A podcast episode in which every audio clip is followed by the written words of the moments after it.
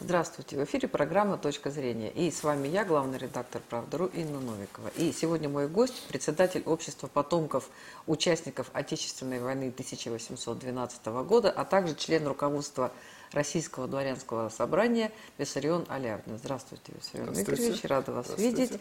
Да, и давайте с вами поговорим о Российском дворянском собрании. Вот с учетом того, что у нас все а, политика, а, экономика, кризис, пандемия, прививки – а Северный поток, вот уже просто сил нет, уже хочется о чем-то прекрасном поговорить. Правда, я, честно говоря, вот я, мы с вами, слава богу, давно знакомы, всегда у нас интересные беседы, но вот вот сейчас как-то и не слышно да, дворянского собрания, и да. что это за организация, чем она занимается, как она вовлечена в проблемы, которые, о которых я только что вот э, рассказала. Да, вот расскажите, ну, просто прямо сначала, ничего не знаю. Э, с удовольствием. Ну, во-первых, если есть так немножко истории, то Российское дворянское собрание было создано и возникло в 1990 году. Оно, что интересно, возникло при э, еще существовании Советского Союза. Ну, понятно, Но что это уже был такой Советский такой, Союз, да, да. Да, да. Ну, тем не менее, для э, этого очень важно, это символично, как бы, что все-таки мы смогли даже сорганизоваться как некая организация общественная, которая была признана э, и существует как юридическое лицо, как общероссийское, общественная организация. Э, то есть 90-й год, сами понимаете, достаточно э, было такое время еще очень даже смутное, непонятное, значит, что-то рушилось, что-то создавалось. Мы очень в шоковом режиме пережили, как и все, конечно, но для, наверное, дворянства в этом была особая, ну, я бы сказал, такая пикантность. 91 год, потому что как раз в дни Э, вот э, этого нашего первого э, путча, или там как его назвать, ну, в общем, так сказать, событий августа 91 года, в этот момент в Кремле проходил съезд соотечественников. Впервые за, там, соответственно, 70 лет русская эмиграция, причем те, кто еще многие ни разу не были в России. Потому что, ну, честно говоря, в 70-х годах уже стали приезжать многие. В конце 70-х по делам приезжали, по работе. Они рвались на родину, и поэтому любили устраиваться работать или выполнять какие-нибудь заказы своих фирм, связанные с Россией, ну, с Советским Союзом тогда. Так вот, но в 91 году сюда приехали люди, которые впервые Многие были активно настроены в свое время, может быть, даже антисоветские, поэтому они как так с трепетом собирались. Вот они приехали в новую, как бы уже в ситуацию, в новую Россию, почти да. еще в новую, а угу. тут, а тут вот а такое тут происходит. И тут, именно тут опять, он говорит, ну это ж надо, это что ж такое, мне, мне же бабушка говорила, что или мама, не надо тебе ехать, куда вы? В общем, это был, ну, как говорится, и смех, и грех. Но это просто я к тому, что мы тоже жили вот вместе с нашей страной, мы переживали все эти обстоятельства, ну, может быть, с большей долей остроты, чем некоторые представители других сословий или там уже социальных групп. Потому что Конечно, э, мы э, знали, ну, многие с детства, многие став, так сказать, молодыми постарше, людьми, да. постарше, узнавали о своем происхождении и знали только одно, что это происхождение в Советском Союзе мало что не приветствовалось. В определенные периоды просто уничтожалось. Ну, физически наверное, уничтожалось. 60-е, 70-е, 80-е годы уже этого ну, не было. Ну, как вам сказать, конечно, нет. Ну, конечно, не в таком стиле, как это было в 30-е и в 40-е годы, но и в 20-е, и в 17-м, 18-м годах ленинский террор страшенный, совершенно, который был сугубо вот сословный. Он, так сказать, практически, это была декларация официальная. Вот. А тут в это время, конечно, уже было мягче, но во всяком случае об этом нельзя было так вот, не нужно было говорить, если ты хотел какую-то карьеру там и так далее. Это могло вызвать очень сомнения. Вот. Но опять-таки это у тех, кто собирался делать какую-нибудь партийную карьеру. Дело в том, что э, таковые, наверное, были люди, я, правда, особо их не знал. Э, э, многие просто става, старались остаться вне политики. Были беспартийными. Были беспартийными, да. Ну, в детстве комсомольцами, пионерами все, наверное, в основном это уже прошли. Ну вот я, например, кстати, тоже не вступал так, что, как и мой папа, э, и матушка моя, и в общем... А у вас и папа и дед. был дворян, Нет, и матушка у меня, дворян? я все-таки дворянин по материнской линии, стопроцентно, она из рода Ушаковых, известного такого рода курских Ушаковых, если так детально. Их много было, такой род, ну, это много родов, даже иногда между собой не связанных, однофамильцы, можно сказать. А папа и вот Алявдин, это фамилия не дворянская, это духовенство. Тоже как бы ничего хорошего. Ну, с точки зрения, тоже хорошо, так сказать, в кавычках, для э, того времени. Поэтому у меня вот со- соединение такое интересное, потому что там много-много протеереев и иереев из Пензы. Да, мы оттуда вот Алявдин. Короче говоря, э, ситуация нас привела к тому, что вот мы стали собираться. Э, Вы знаете, это было время, ну, какого-то... сходки? Нет, именно официально, когда в 89-м, 90-м году все это... Это была такая радость, я вам скажу, это был такой душевный подъем, потому что мы стали увидеть, находить близких себе людей по духу, потому что в обычной жизни, конечно, это все считано.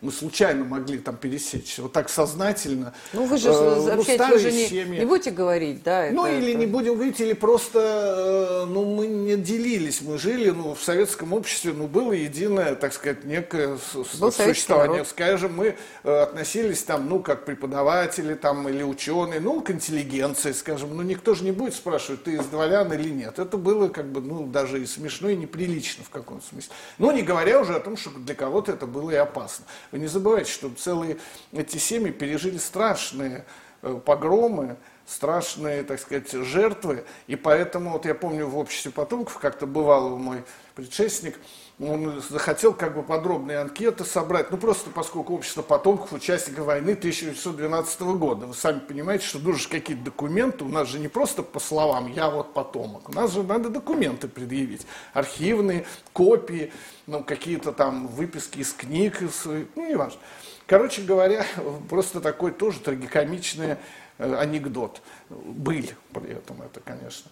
Одна пожилая дама, вот когда этот мой предшественник как раз хотел ну, какой-то немножко порядок, чтобы вот знать, кто, откуда, от каких предков, он такие анкетки разработал. Это был уже 90-е годы, уже какая-то середина 90-х, если не конец.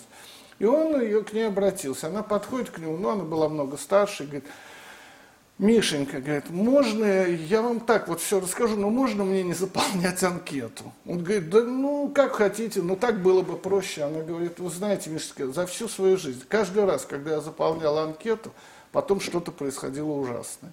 То есть, понимаете, вот э, человек просто вот эта анкета, где она писала из дворян, Калужской губернии, там, или Курской, и все дальше. Вот каждый раз было что-то ужасное. Каждый раз этой анкетой. Ее А написать, что рабочий крестьянин нельзя. Ну, НКВД или соответствующий орган может и не поверить этому, а это уже подача лживой информации и так далее. То есть это... Нет, ну, некоторые княжеские представители жили под чужими фамилиями, потому что, конечно, с фамилией Голицын или Волконский в советское время было существовать практически, ну, крайне сложно. Это считанные люди, вот известный художник Иларион Голицын, Царство Небесное, ну вот он как-то, так сказать, вот его семья частично. А я знал, вот, например, одного Гагарина, князя, который жил в молодом возрасте под другой фамилией. Ему как-то смогли, ребенком ему там заменили, и вот он так, вот благодаря этому он говорит, я поступил в институт, а так бы был лишенец. Ну, его лишили, лишение прав было такое правило. То есть э, люди сомнительного происхождения с точки зрения советской власти э, назывались лишенцы. И до какого, до Лишенные какого прав. года были вот Но эти... лишенцы, если мне память не изменяет, эта история фактически существовала даже после войны некоторое время. Потом как бы с этим немножко То есть уже 50-е годы ну, в уже. 50-е уже, ну, во всяком случае, было сложно поступить, если он приходил Голицын, из, э, понятно, из дворян, э, не комсомолец. А куда же тебе, голубчик-то, в Московский университет поступать? Ну, иди куда-нибудь, поезжай в какой-нибудь дальний периферийный вуз, и там, может быть, тебя примут. Это В 50-е тоже на это обращали внимание. Это уже в 70-х, 80-х, вот когда я э, заканчивал школу, э, такого не было. Ну как не было? Если ты не комсомолец, все равно не поступишь. Ну а почему вы, э, вы были комсомольцем? Я был, но в это время уже среди некой части молодежи, совсем даже вовсе не дворянской, а всякой, уже был некий протест против комсомола, нежелание э, врать и делать вид, что мы э, что Это в 70-е годы? 70-е, да. Это такая, ну, фронта, какое-то такое легкое, скажем, диссидентство, не то, которым там занимались определенные уже группы лиц, а вот такое неприятие вот этой ну, лжи, ну, согласитесь, жизнь по двойным стандартам, мы на кухне об одном, да, а на партсобрании о другом говорим. Это, ну, может быть. ну как, это не может быть, это фактически так жил не просто я, потому что я там из какой-то семьи, так э, жили мои одноклассники, они говорили, а что, почему нам врут, почему нам врут про Афган, почему нам врут про э, там том, что у нас там все хорошо, а у нас не хватает э, элементарных иногда предметов быта. Ну как, ну это было раздражение, было э, переоценка Запада была свойственна молодежи нашего вот поколения. Переоценка, это правда, это не объективная оценка, но она была.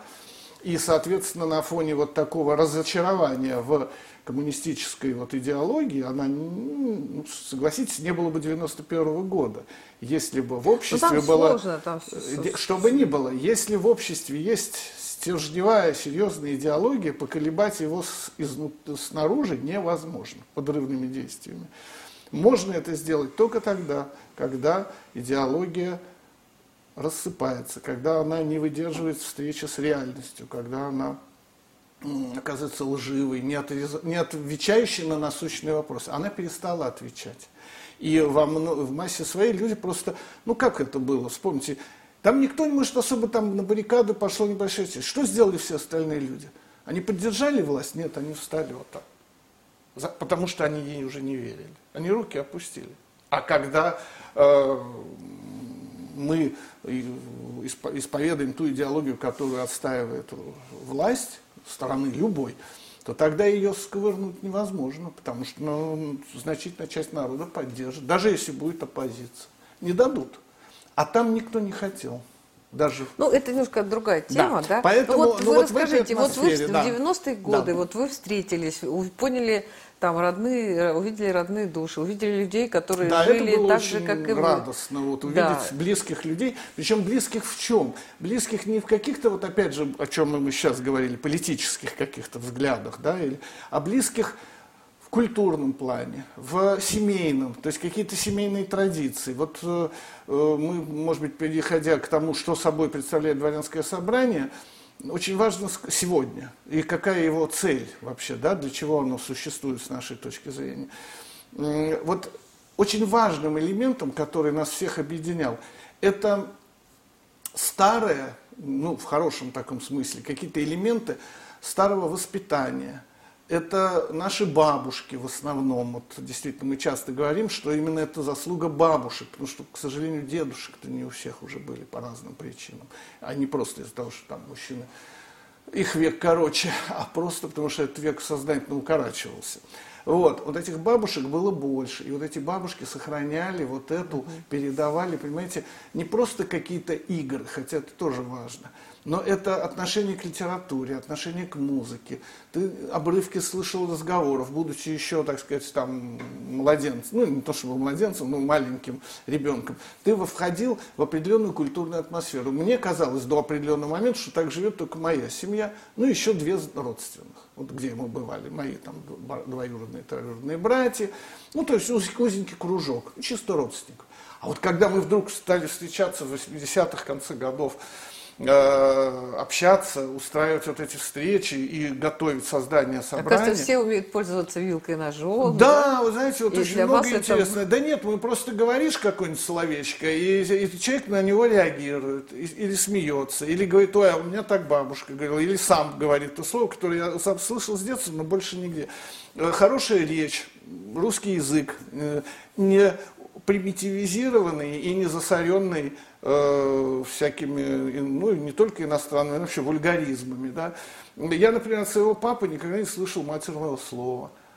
Вообще, понимаете? Вот сейчас я, когда иду по улице, мне больно, потому что идут девчонки и матерятся, школьницы. Это не люмпины, как где-то когда-то там беспризорницы, да? Это идут э, обычные девчонки современной школы. И либо при них парень матерится, а что еще приятнее, когда они.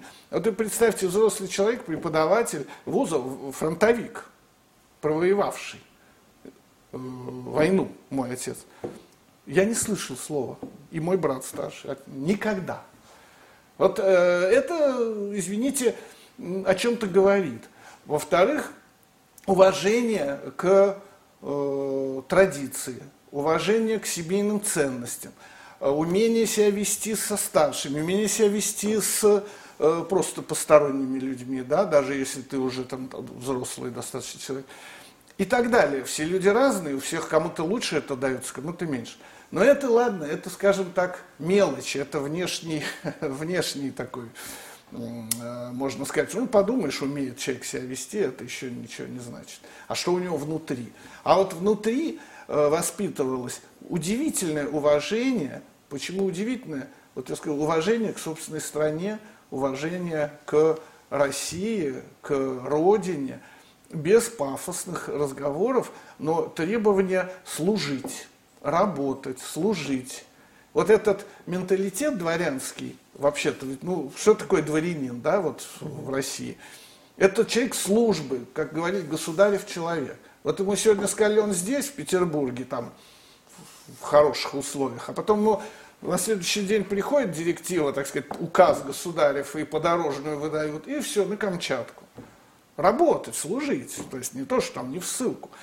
И он бросать должен все, или брать, ну, иногда брали семью, иногда оставляли, если это предполагалось, ну, что это коротко. А коротко это несколько лет, ну, потому что туда доехать сначала, да, потом обратно, и там еще что-то сделать. То есть люди, привыкшие служить. И вот это, видимо, настолько сильное чувство осталось в наших предках и в моих уже даже вот от родителях, дедах, что они, будучи ну, унижены властью да, этой нашего государства в тот момент, в 20-е, в 30-е годы, запуганы как бы, которых э, заслуги признавались только в крайнем случае, ну, когда действительно были уникальные ученые. Мы не будем говорить, что не было дворян на службе Советского Союза. Конечно, были, очень многие.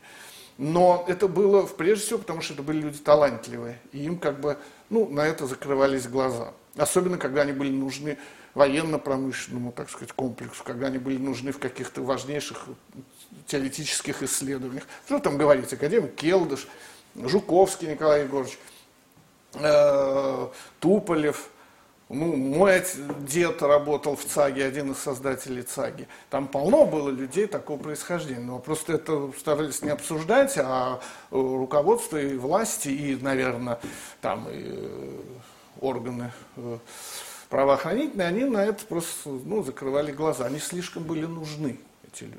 Так вот, вместо того, чтобы озлобиться, вот вы вдумайтесь, да, прожив вот так жизнь, вместо того, чтобы озлобиться и передать своим детям и внукам вот эту ненависть вот к, да, к режиму, ненависть к этой идеологии, к власти, эти люди сохранили вот этот принцип служения, что да, ну не повезло, скажем так, да, мягко, э, неправильно, неправда, террор, нехорошо. Но страна-то у нас одна, Россия, она называется сейчас Советский Союз. Но мы должны служить России. И они служили. Это, между прочим, сейчас вызывает иногда дискуссию, в которой у наших бывает, и ну, вообще в, в, в прессе, что раз такая вот власть, она жесткая, не принимает что-то, вот чего-то там делает, что хочет, ну-ка, давайте мы сразу будем не подчиняться, потому что как же, и будем вредить, собственно, ну, власти, соответственно, вредить своей стране. И это правильно. Вот mm с точки зрения дворянства это категорически неправильно.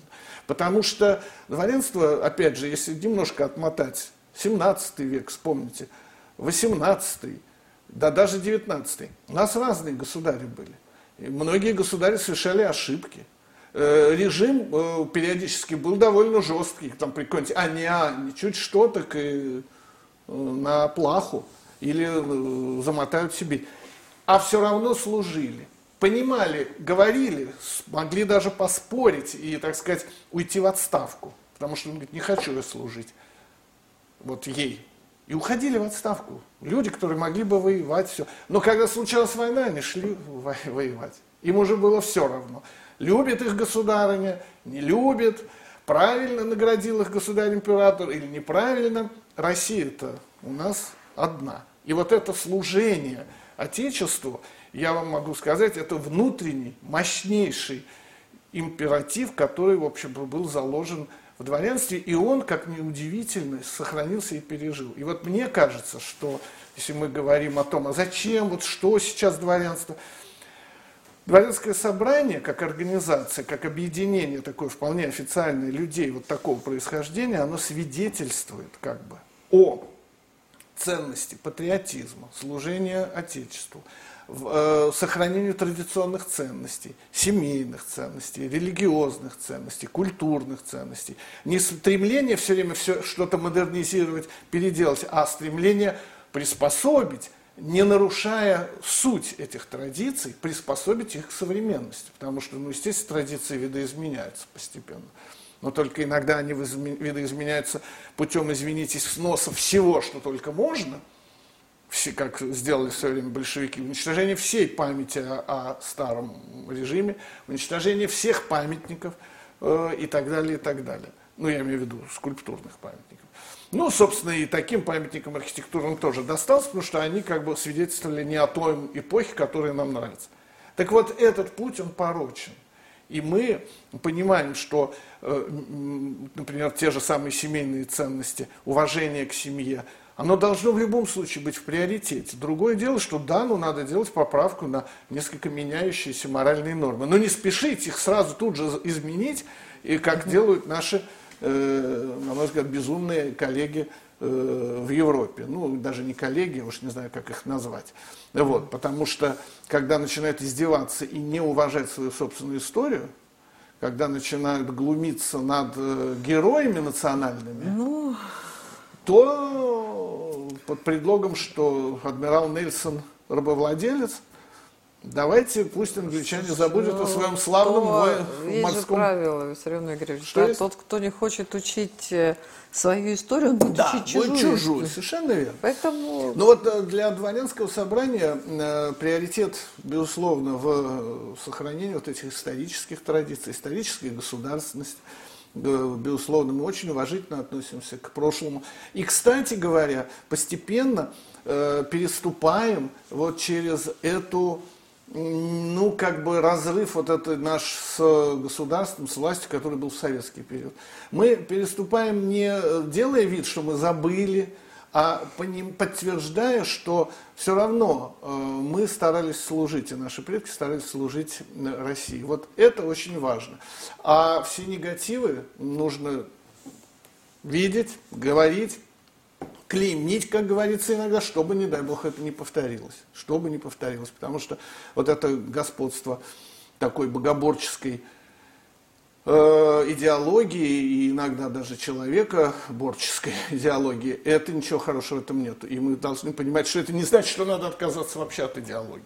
Что, кстати, вот то, Сейчас что, часто дискутируют. То, что в школе не должно быть идеологии, мне кажется, это неправильно. Это... Конечно, неправильно. В школе должна быть. Но э, а чем э, просто эта идеология не должна носить характер вот такой разрушительный, э, враждебно натравливающий один класс на другой или подчеркивающий преимущество одного э, над другим. Э, эта идеология должна быть, ну, смотрите, сейчас мы формируем ее, к счастью, наконец. Произнесены были важные слова и в процессе внесения поправок в Конституцию.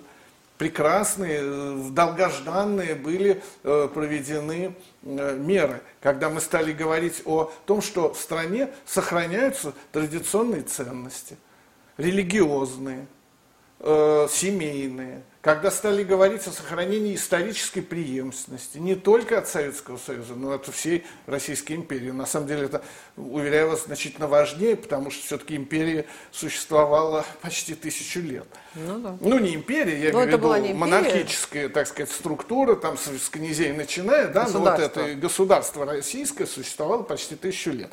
Но империя так на минуточку 300 лет вообще, тоже неплохо. Вообще считается, что с Василия Третьего, что он как бы ну, создал ну, государство, да, да, но да. христианство, православие, Нет, ну, крещение Руси, конечно. да, это... Ну, Древняя Русь, это что же государственность вполне... Ну вот, вот Виссарион Игоревич, вот я слушаю вас, да, э, ну, с, с интересом, и э, э, вы говорите правильные вещи, я, ну, тоже, в общем, понимаю, да, что там, мы же читали много, да, там, там про, про дворянство, но ведь э, было там тоже купеческое сословие, которые Конечно. тоже были большие патриоты, и у них еще были деньги. У дворян-то да. у них по-разному было. По-разному, у кого да. были, у кого Чаще всего, как бы, да. Ну, к 20 веку, да, да уже Да, да, поэтому... Только служба. А, да, было, и тоже были те же принципы, и более того, я вспоминаю своего деда, да, который а, ну, из крестьян абсолютно. Там они с Украины пять лет шли чуть ли там пешком, угу. там при, пришли в Сибирь. Вот, а, он а, закончил церковно-приходскую школу.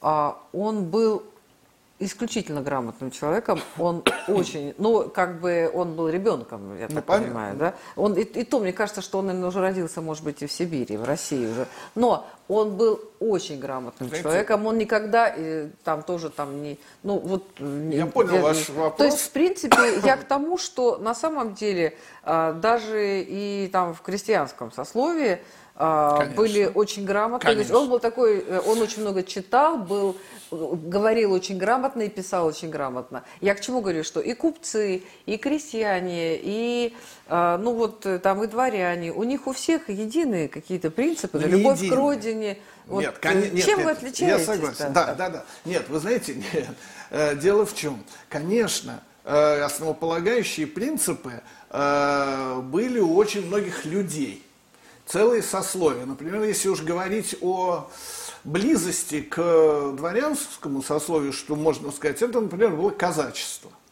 Потому что... Казачество? Казачество, да. Э, как сословие. Могу угу. сразу легко объяснить. Дело угу. в том, что для всех сословий в империи на протяжении, причем веков, угу. только два сословия – ну, до 20 века фактически, до конца 19-го, были прежде всего обязаны служить э, и защищать страну, то есть воевать и быть военными. Это было дворянство, где в некоторые периоды до 80% дворян были военными в той Слушайте, или иной но, степени. Извините, а рекруты? Нет, а вы процент посчитайте. Анна Семеновна, вопрос в процентах огромное население Российской империи, на 90% было крестьянство. Ну, а рекрут выходил иногда каждый, дай бог, двадцатый. Ну, шел в армию. Поэтому идет речь, что для крестьянина доминировал сельский труд, тяжелый, так сказать, потом и кровью дающийся. Крестьянство кормило, можно сказать, другие, ну, более мелкие сословия, имею в виду в том числе дворян, и отчасти духовенства, ну, как весь народ и так далее. Вот. Но в процентном отношении, вы понимаете, принадлежность к дворянину это именно служба. Это служба, причем прежде всего военная. А так же, как для казаков. Почему я сказал? Офицерская. офицерская, конечно, прежде всего офицерская. Так же, как для казачества. И офицерская, и рядовая уже у казаков была. Но тоже. Родился казачонок в семье, да? И они, я знаю, что, что мать думает? Вот вы представьте, я, хороший есть пример. Угу. Женская э, судьба женщины в каждом сословии. Вот что такое дворянская женщина, которая, молодая женщина, у нее вот родился маленький сын, первый, первенец. Вот когда он родился, она знает, что ей на роду написано, либо погибнет один из сыновей, либо муж, либо отец, если он еще более-менее среднего возраста. Каждая дворянская женщина почти – переживала трагедию утраты на войне близкого человека. Мужа, сына, брата, отца. Это была норма. Понимаете? Вы представляете, жить в такой норме. От момента... И деться некуда. Некуда деться. Потому что не могут все мальчики пойти чиновниками. Пойдут в армию, куда денутся? Будут служить в том же полку, где отец. Хоть двое, но будут. А иногда все шли. Семья Тучковых, ну, близкая мне тема 12 -го года, в войну 12 -го года погибло три брата из четырех. Ну а старше, я думаю, Три что брата, все, все, есть наследство вот, старшему, да. а младшие дети Нет, воюют. тут дело не в наследстве. Мы, пережив Великую Отечественную войну, часто справедливо ужасаемся, когда какая-нибудь женщина оставалась, и у нее три сына погибли все на фронтах Великой Отечественной. Мы понимаем, какая это трагедия.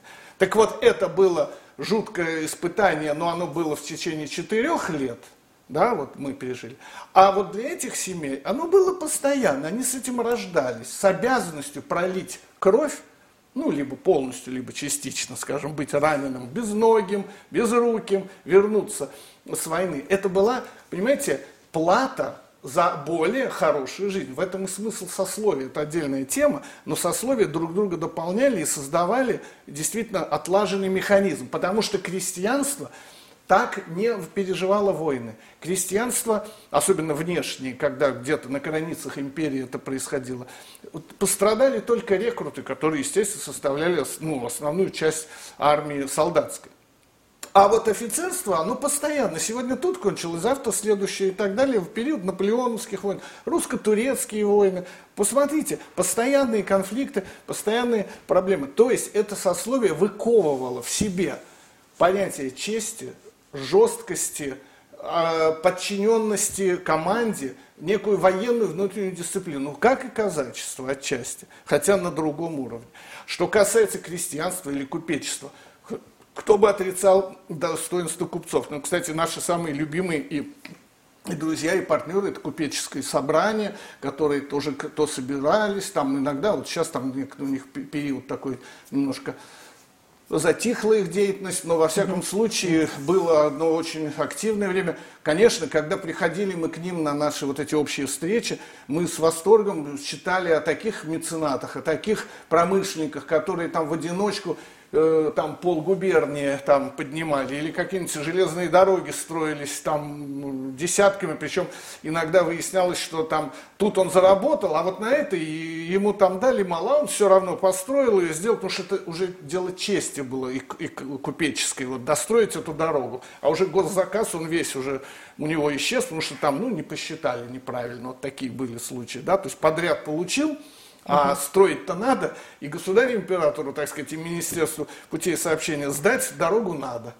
Ну и за свои деньги достраивали. Вот и такие были люди. Поэтому, конечно, э, это была общая, вы правы, э, любовь к отчизне, любовь э, так сказать, к будущим, так сказать, поколениям, стремление благоустроить свою страну. Конечно, это свойственно было далеко не только дворянам. Я просто говорю о том, что в каждом сословии формировался свой набор качеств, и вот дворянство, оказавшись под ударом по понятным причинам, как элита, которая старого режима, которую нужно было, естественно, новой власти максимально уничтожить э, или отодвинуть, она попала под этот нож, но это очень печально, потому что она как раз сохраняла важ, очень много таких важнейших, ценных моментов. Вы знаете, э, сейчас часто говорят об элите, и, к сожалению, когда мы смотрим, видим э, поведение как молодой части этой элиты, как и старшей, и совсем старшей, и средней,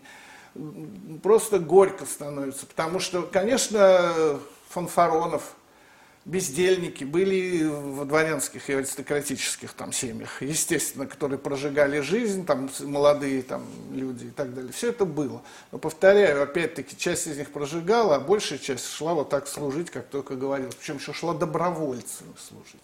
Если он был освобожден или там его не он шел записываться в полк в армию, как это было в Первую мировую войну, когда весь цвет вообще молодежи валил просто э, в армию, э, несмотря на то, что, в общем, ну, были тоже Ну, некие там воевать-то не хотели, изъятия. там братания были с немцами, там Братались, мировая была э, сложная Могу вам история, сказать, да. братались-то солдаты. Офицеры не братались. И как раз они пытались удержать от опасного этого разложения армии, но удержать они уже не смогли. Поэтому ну... это было вопреки вот этому чувству. Ну, понятно, что лучше не воевать, а быть в мире, но когда идет война, да еще такая, ну, надо все-таки, наверное, сначала победить, а потом закончить войну, а потом заниматься внутренним устройством. Тогда это попытались сделать одновременно и привело это к катастрофе уже 17 года.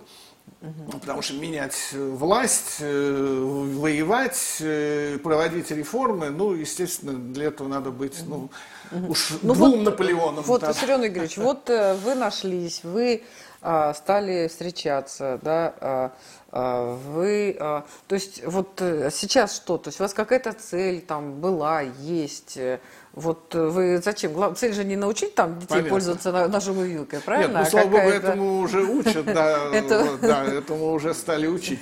А, цель э, и деятельность дворянского собрания сейчас э, прежде всего просветительская и культурная.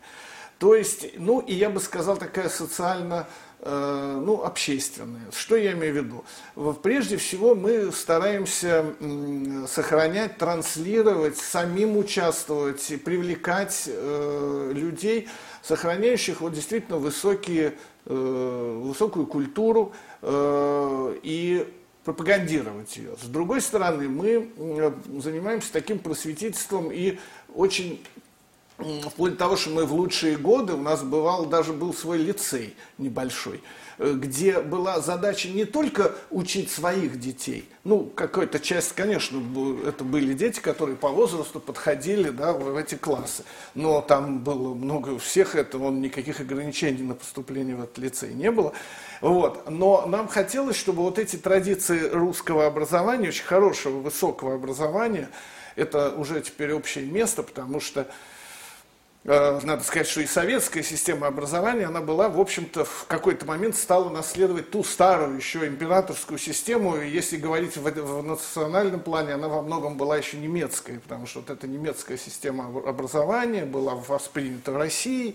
Ну, ну естественно, не переработана. Совсем, потому что немцы потом взяли ее на вооружение и говорили, что, ну, что уже когда мы разрушили, да, да, как да. раз Германия взяла Конечно. советскую систему. Ну, потому что мы, как, мы же очень многое могли взять, но потом так перерабатывали и создавали нечто новое. Это ну, было, да, в общем-то, с времен еще Алексея Михайловича, уж тем более Петра Первого, это была норма. Взять что-то, но тут же приспособить, и потом выясняется, что это делается лучше, чем тот аналог, да, который был взят за основу. Но это и есть сильный народ э, с сильной и патриотической элитой, он и может это делать. Нам, понимаете, дворянство, вот маленькая ремарка, было не страшно взять что-то у немцев, у французов, у итальянцев.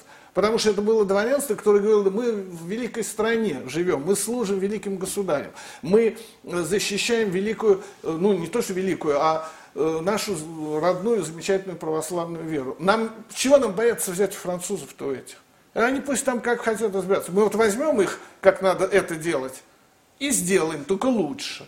И не было страсти. А ведь сейчас мы боимся, что... И мы видим, как э, западные, там, европейские или североамериканские, так сказать, образцы культуры и чего даже научные, они как мед тянут нашу молодежь, понимаете? Она не имеет этой стойкости. Вот мы говорим, ну что дворяне, что? Ну не уезжали дворяне из своей страны, когда в ней было плохо жить.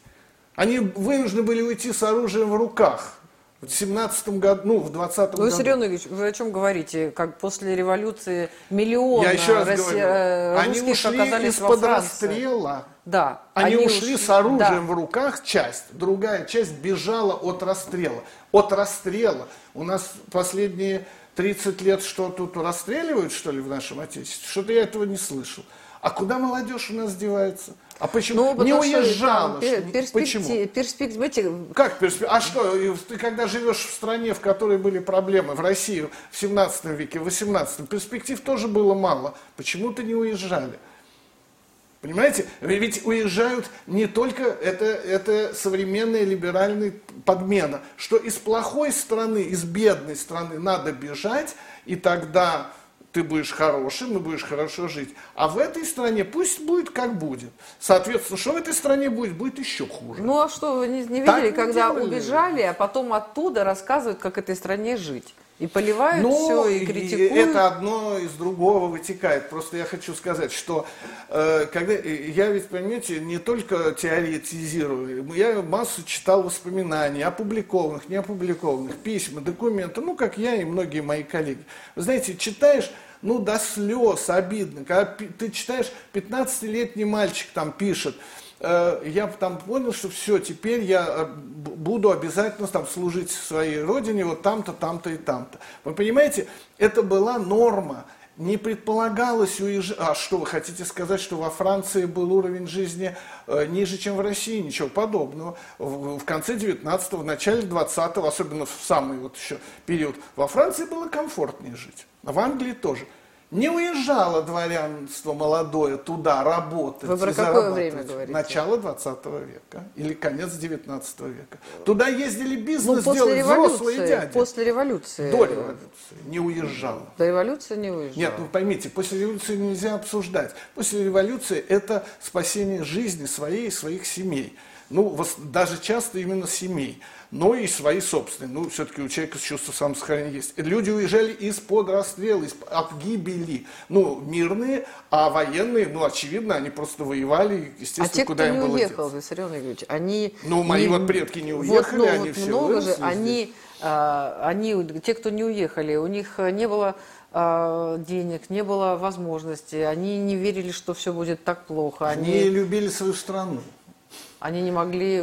Они не хотели уезжать. Не хотело уезжать, как известно, огромное количество людей, оказавшихся даже в Крыму в 20 году, остались, хотя их предупреждал и Врангель говорил, что я ничего не могу вам обещать, что здесь будет. И люди, даже офицеры, некоторые поверили обещаниям Фрунзе, что их не тронут. И потом около 40, а иногда 50 тысяч по Там разным оценкам, массовые затопление барж, расстрелы, закапывание почти живьем. Это 40-50 тысяч было уничтожено замечательной э, розой, этой землячкой и э, белокуном. Таким два вот этих, э, ну, людоеда, я даже не боюсь сказать, это садисты, фанатики. Вот. И, правда, до сих пор их улицы у нас остались, так, апропо. Вот. Вот эти люди, естественно, не почему вы думаете, они остались? У Врангеля во время эвакуации хватало, ну, могли бы еще взять людей. Многие не поехали по какой... а Эвакуация была очень качественно сделана, и действительно, ну, многие уехали, кто хотел. Остались реальные люди, которые не хотели уезжать с родины. Просто не хотели. И такие люди остались, вот э, мои, насколько я знаю, там бабушку и э, помню и дедушку, э, они люди молодые того времени как раз. Он ученый, он не политический, человек был аполитичный, его волновала наука прежде всего. Э, И но не хотели они уезжать, они не предпринимали, судя по всему, никаких усилий. Они могли бы, но таких было очень много. Поэтому чем они руководствовались? Вот как раз они руководствовались внутренним чувством, что надо все-таки жить у себя в стране. И несмотря на то, что тут плохо, пытаться э, выжить и пытаться что-то сделать. И когда вот они выжили, пережили первый тяжелый период, они стали созидать, ну, больше всего, конечно, сам дед, будучи ученым. Это касается очень многих предков э, нашего современного дворянского собрания, потому что наше собрание – это кто? Это люди, которые, предки которых остались здесь, в Советском Союзе.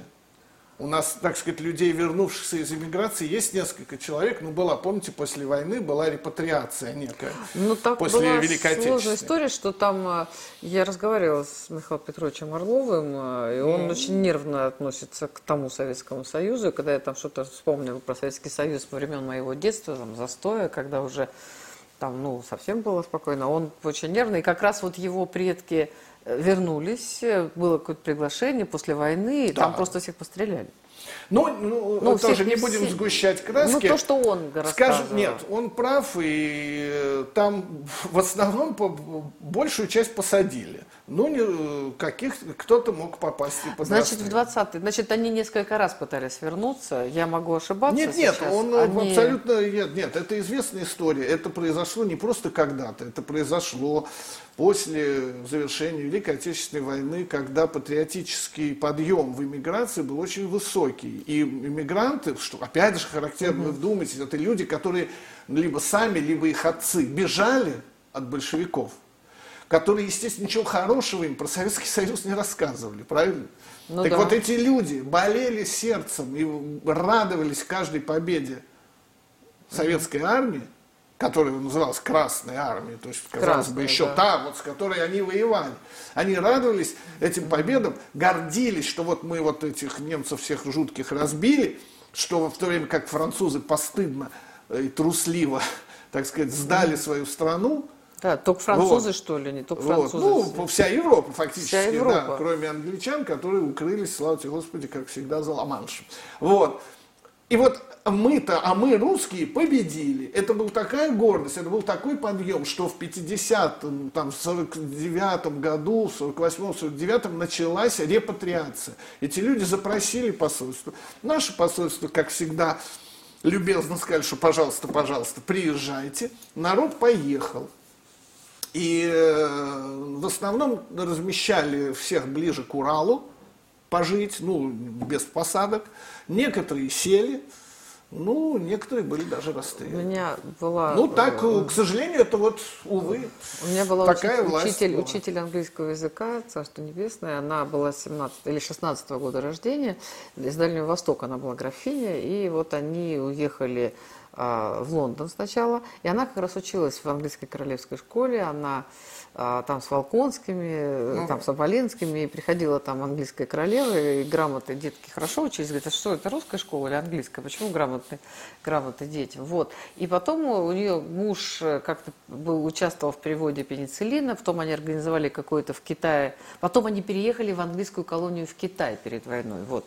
И уже война застала их там, и он какое-то восстание, был какой-то, какая-то история, когда японцы готовили а, наших белоэмигрантов бывших, чтобы они как бы оказали, ну, чтобы они там воевали с Красной Армией, и, Ну, вот, понятно. и они готовили-готовили, в итоге, когда Красная Армия туда зашла, то ли, по-моему, Харбин, Харбин, был, конечно, да. Харбин, когда да. зашла туда Красная Армия, они вообще ничего не поняли, потому что там европейского вида люди в советской в кра- форме, в этой форме воевали с, с японцами, потому что они против них против японцев, да. да, и их, и- им разрешили приехать, но у нее вся семья уехала в Австралию, она с мужем, муж был фамилия Васильев у него, вот. а, это история и она- харбинской миграции, да, и, да, она известная прие- и такая, они да. приехали в Омск, потому что в Москву их не пустили, и она Конечно. взяла с собой, а, для меня это было, вот мне было 16 лет, когда мы с ней там занимались, вот, да, а, и она и она привезла в Омск э, в 40 там каком-то там пятом году а, свои э, бальные платья, в которых она была у английской королевы. Ну, там был длинный шлейф, Ну,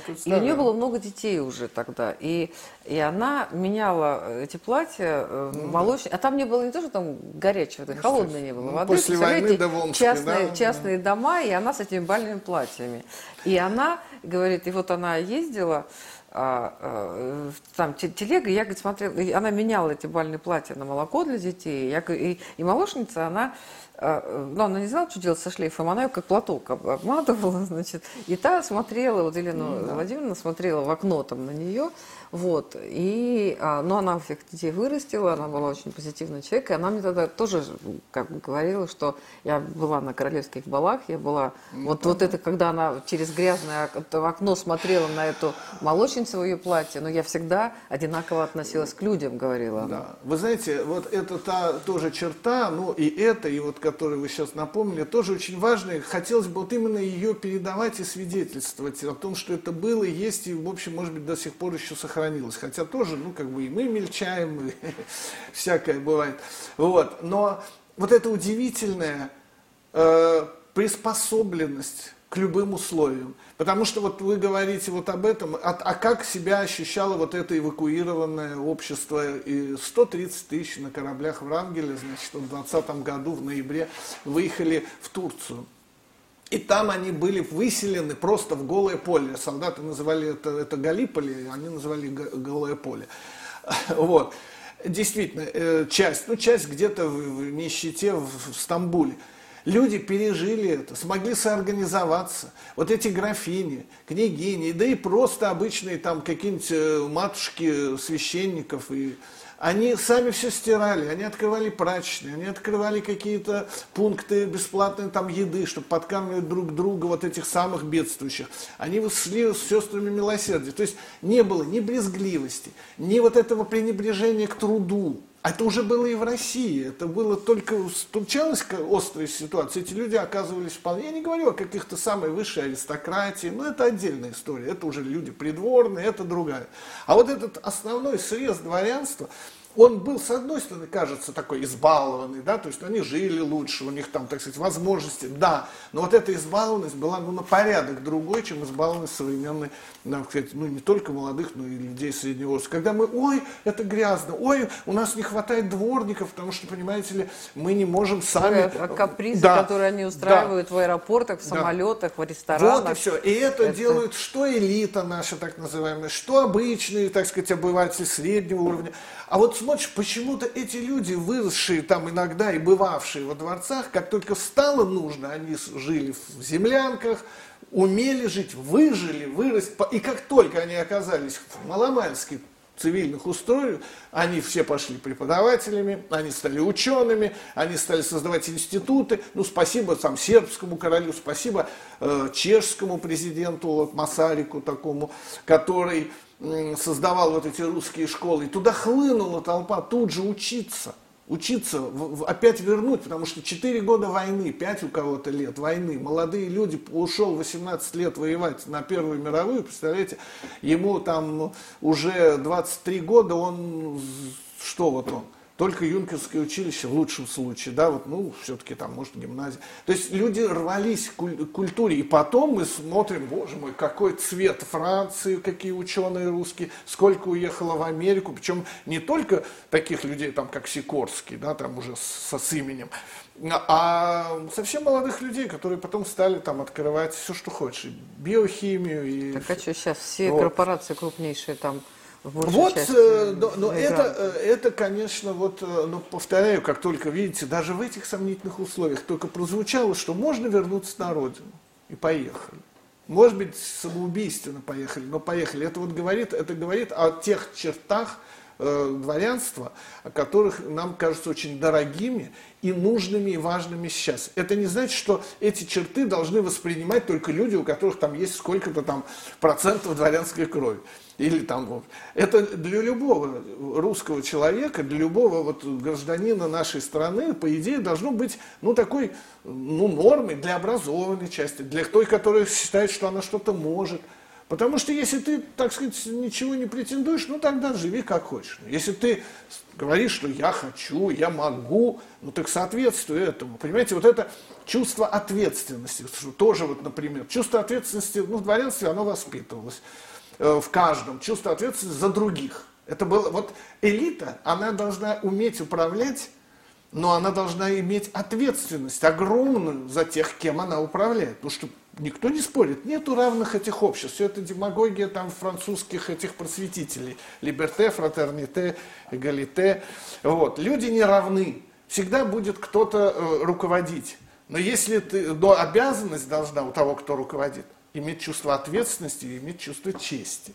Тогда ты лучше живешь, может быть, тебе там больше там, ну, зарплаты, доходы, у тебя больше возможностей, но ты обязан за это, вот за эти бонусы, как теперь говорят, отдавать вот этим чувством ответственности, чувством чести, чувством пожертв, самопожертвования во имя той страны, в которую э, ты родился и живешь. Понимаете, вот это и поэтому вот, вот этот конфликт советский, он сейчас уходит, он не, не является главным для нас. Это мы вспоминаем, это не надо забывать, но это, это этап исторического существования нашего Отечества. Тяжелый, неправедный во многом, но это этап нашего Отечества, это нашего, наши предки в этом жили. И они защищали и служили стране как могли. Э, повторяю, что мы считаем как раз, и нам всегда очень дороги, что потомки, помнящие, дорожащие крестьянскими традициями, традициями русского духовенства. Мы же видим, какие есть подвижники вот сейчас во многих духо, ну, многие представители духовенства. А ты копни, и ты поймешь, что этот человек уже в четвертом поколении вот, из священнослужителей. Это тоже наша, э, ну, это наша суть, это тоже э, потрясающие люди, которые сохранили тоже в э, гонениях, сохранили вот эту, мало того, что какую веру они принесли, но и тоже проявили и выносливость, и умение остаться человеком, умение э, передать другим это. Так что любое сословие, сохраняющее свои традиции, для нас мы не, не ставим себя нисколько выше. Вот это наши друзья, это вот мы плоть, ну, то есть мы плечом к плечу с ними. А вот те, которые говорят, что это все умерло, это все не надо, это неинтересно, сейчас семья это уже не нужна, сейчас child free это лучше, чем э, там семья, какие бабушки, это не надо, какое образование, я хочу, учу то, не хочу, не это – Понимаете, вот, вот эта каша, вот эта каша, вот эта такая жвачка, которая возникает в обществе, и не только, ну, к сожалению, она, если бы она была только на Западе, мы могли бы, так сказать, хихикать, но, к сожалению, это все пришло и к нам. Вот этой каши с ней нам, как говорится, не по пути. Мы... Вы, за, вы за традиционные ценности Безусловно. против а, вот этих э, Безусловно. толерантных а, да, нововведений, да, которые... Да, безусловно. Это, в этом смысле мы очень дружны с Русской Православной Церковью, мы очень дружны с нашими мусульманскими, между прочим, коллегами. Кстати, забыл сказать, вот в Российском дворянском собрании есть и, э, так сказать, такой меджлис, называется татарских мурс. Вот э, прежде всего это казанские вот э, татарские семьи древние, дворянские семьи, которые дворянство было, кстати, признано еще и в Российской а империи. Какие-то кавказские, грузинские князья? Ну, у нас князья. есть, нет, у нас есть, э, так сказать, представители из Армении, есть, ну, во-первых, не забываем, что у нас Естественно, много наших соотечественников, живущих, к сожалению, сейчас в России, так сказать, живущих на территории бывшего СНГ, ну или бывшего, или уже нынешнего, что бы так сказать. Бывшего. Ну, бывшего СССР, да, но уже и СНГ у нас, так сказать. Уже СНГ тоже бывший. Тоже почти да. бывший, да. Поэтому одно дело наши белорусские вот э, друзья и коллеги, мы с ними как бы все в порядке. А вот сейчас был у нас съезд, кстати, вот я хотел бы еще сказать немножко о современных э, истории и ситуации. Вот недавно, буквально совсем, может быть, и поводом нашей как раз встречи, я считаю, вот у нас недавно прошел съезд, общероссийский съезд Российского дворянского сколько собрания. Сколько вообще дворян в Дворян в на сегодняшний день в нашем, нет, вот в нашем сообществе более 4 тысяч более 4 тысяч, э, которые э, распределены, можно сказать, по 60 там, с небольшим региональным отделениям. То есть по, uh-huh. по всей стране у нас вот более 60 этих отделений. Uh-huh. Это э, Конечно, есть очень маленькие, где там может 3-4 человека. Э, Москва, Петербург, конечно, побольше. У нас Э, есть, вот, как я уже сказал, на территории, например, Украины, э, там много людей объединилось тоже, там в Харькове там большое количество э, потомков. Ну, не, не такое там огромное, но все-таки больше, чем во многих других регионах. Короче говоря, вот этот общероссийский дворянский съезд, прошел, и у нас новый предводитель, и наше дворянское собрание российское сейчас возглавил Михаил Юрьевич Лермонтов. Ну, мы же говорили, Михаил да. Юрьевич Лермонтов, он же детей-то не успел родить. Но это Михаил Юрьевич Лермонтов, нынешний наш, он э, внучатый племянник, э, правнучатый племянник Михаила Юрьевича Лермонтова, поэта. То есть он идет по, То есть он, по он брату. Внук, правнук, от, да, да, да, его да, братьев, брат, брат. да брата. Или Нет, ну, там несколько было э, родов Лермонтовых, э, ну, во всяком случае, это он безусловный потомок, ну, не прямой, конечно, ну, никто об этом и не говорит. Вот. Лермонтовых много, они в России живут, и есть эти Лермонты шотландские и так далее. Но э, важно, что этот человек очень э, целеустремленный, э, он активно занимается вопросами культуры, он был и советником министров культуры наших, и сам руководит несколькими так, небольшими общественными организациями, там, связанными с лермонтовским наследием. Вот. И мы очень рады вот этим избранием, но это вот касается касается, ну, условно говоря, нашей организации, вот этих 4 с лишним тысячи. Но надо сказать, что на самом деле дворян-то, конечно, больше, потому что даже мы знаем здесь, в Москве, ну, целое э, количество людей, которые, ну, просто, как, ну, кто-то хочет войти в организацию, в общественную, как-то себя числить, кто-то считает, да не, мы так, сами по себе. Ну, особенно для некоторых наших аристократических фамилий, они как бы они не сомневаются, что они, так сказать, они сами по себе. Мы и так Голицыны, чего нам там. Mm-hmm. Вот. Ну, хотя у нас есть и князья Голицыны в составе, и, э, так сказать, и представители Гагарин, и других родов.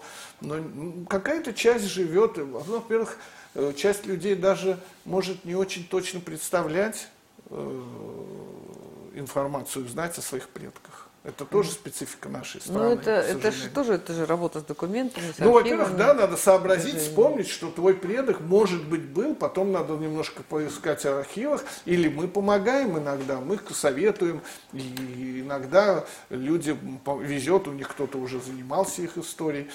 Вы знаете, этот аспект тоже это не личное чванство, это не гордыня своими предками. Вы знаете, это вот тоже уважение к семье, уважение к своим предкам прежде всего уважение. Но в чем мы можем проявить уважение? Сохранить их наследие и помнить о них. Ну вот мы стараемся помнить, и это здорово, когда мы можем, пусть по именам, но вспомнить людей до 16 века. Ну, что же, ну, а как кто-то до 19-го, и ничего страшного. Но, в принципе, очень горько, когда спрашиваешь иногда у современного человека, а он даже не знает, как имя отчество своего дедушки. Дедушки. Ну, дедушки. Да, потому что дедушка Петя – Угу. И все. А как отчество-то? Ой, а как бабушкина фамилия? Ну, урожденная. Ну, понятно, про родителей знают. Поэтому мы одно из важнейших дел, которые, я считаю, мы всегда делали, и в нашем обществе потомков, и в других, это мы ходим на уроки, мы проводим встречи с детьми очень часто э, на предмет изучения своей семьи. Просто, вы понимаете, генеалогия есть у любого человека. Родословие есть у любого человека. Любой может взять и найти кучу, вот уж извините за такой свободный э, э, речевой оборот, огромное количество документов и удивительно интересных историй. Потому что бывает, ты натыкаешься, и ты боже мой, какой был замечательный прадед, о котором мы только знали его там э, его имя, поскольку отчество у дедушки, да, а вот этот прадед там, я не знаю, открыл какую-нибудь школу, там единственную или первую в каком-то городе, или выстроил действительно какую-то железную дорогу, или просто был замечательным просто инженером, не, не дворянином, я говорю, просто вот человеком, как вот вы приводили примеры, да, то есть это же, это же очень интересно. И мы, мне кажется, если люди изучают свою историю своей семьи, то это некая это некая такая гарантия, что этот человек будет уважительно относиться к истории страны в целом. Потому что так вот смотришь и понимаешь, тут участвовал, тут другой мой, тут все. Они там, где кровь проливали, где, так сказать, ну, бедствия принимали. Человек, конечно, будет совершенно иначе относиться к себе, и к себе, и к себе, и к своим детям, если он будет понимать, что за ним стоит тысяча его а, предков, которые там делали много и славных дел. И Себя иногда разные. становишь перед плохим делом.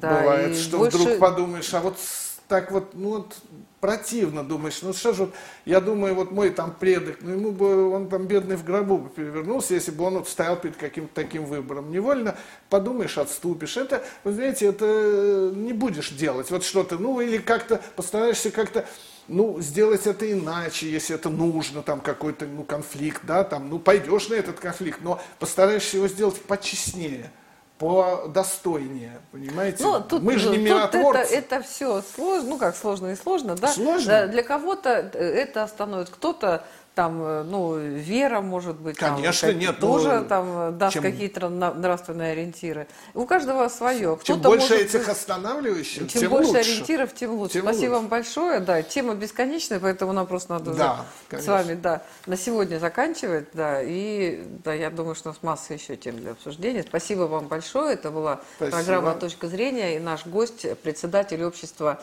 потомков участников войны, Отечественной войны 1812 года, это 200 лет назад, и член руководства Российского дворянского собрания Виссарион Алявдин.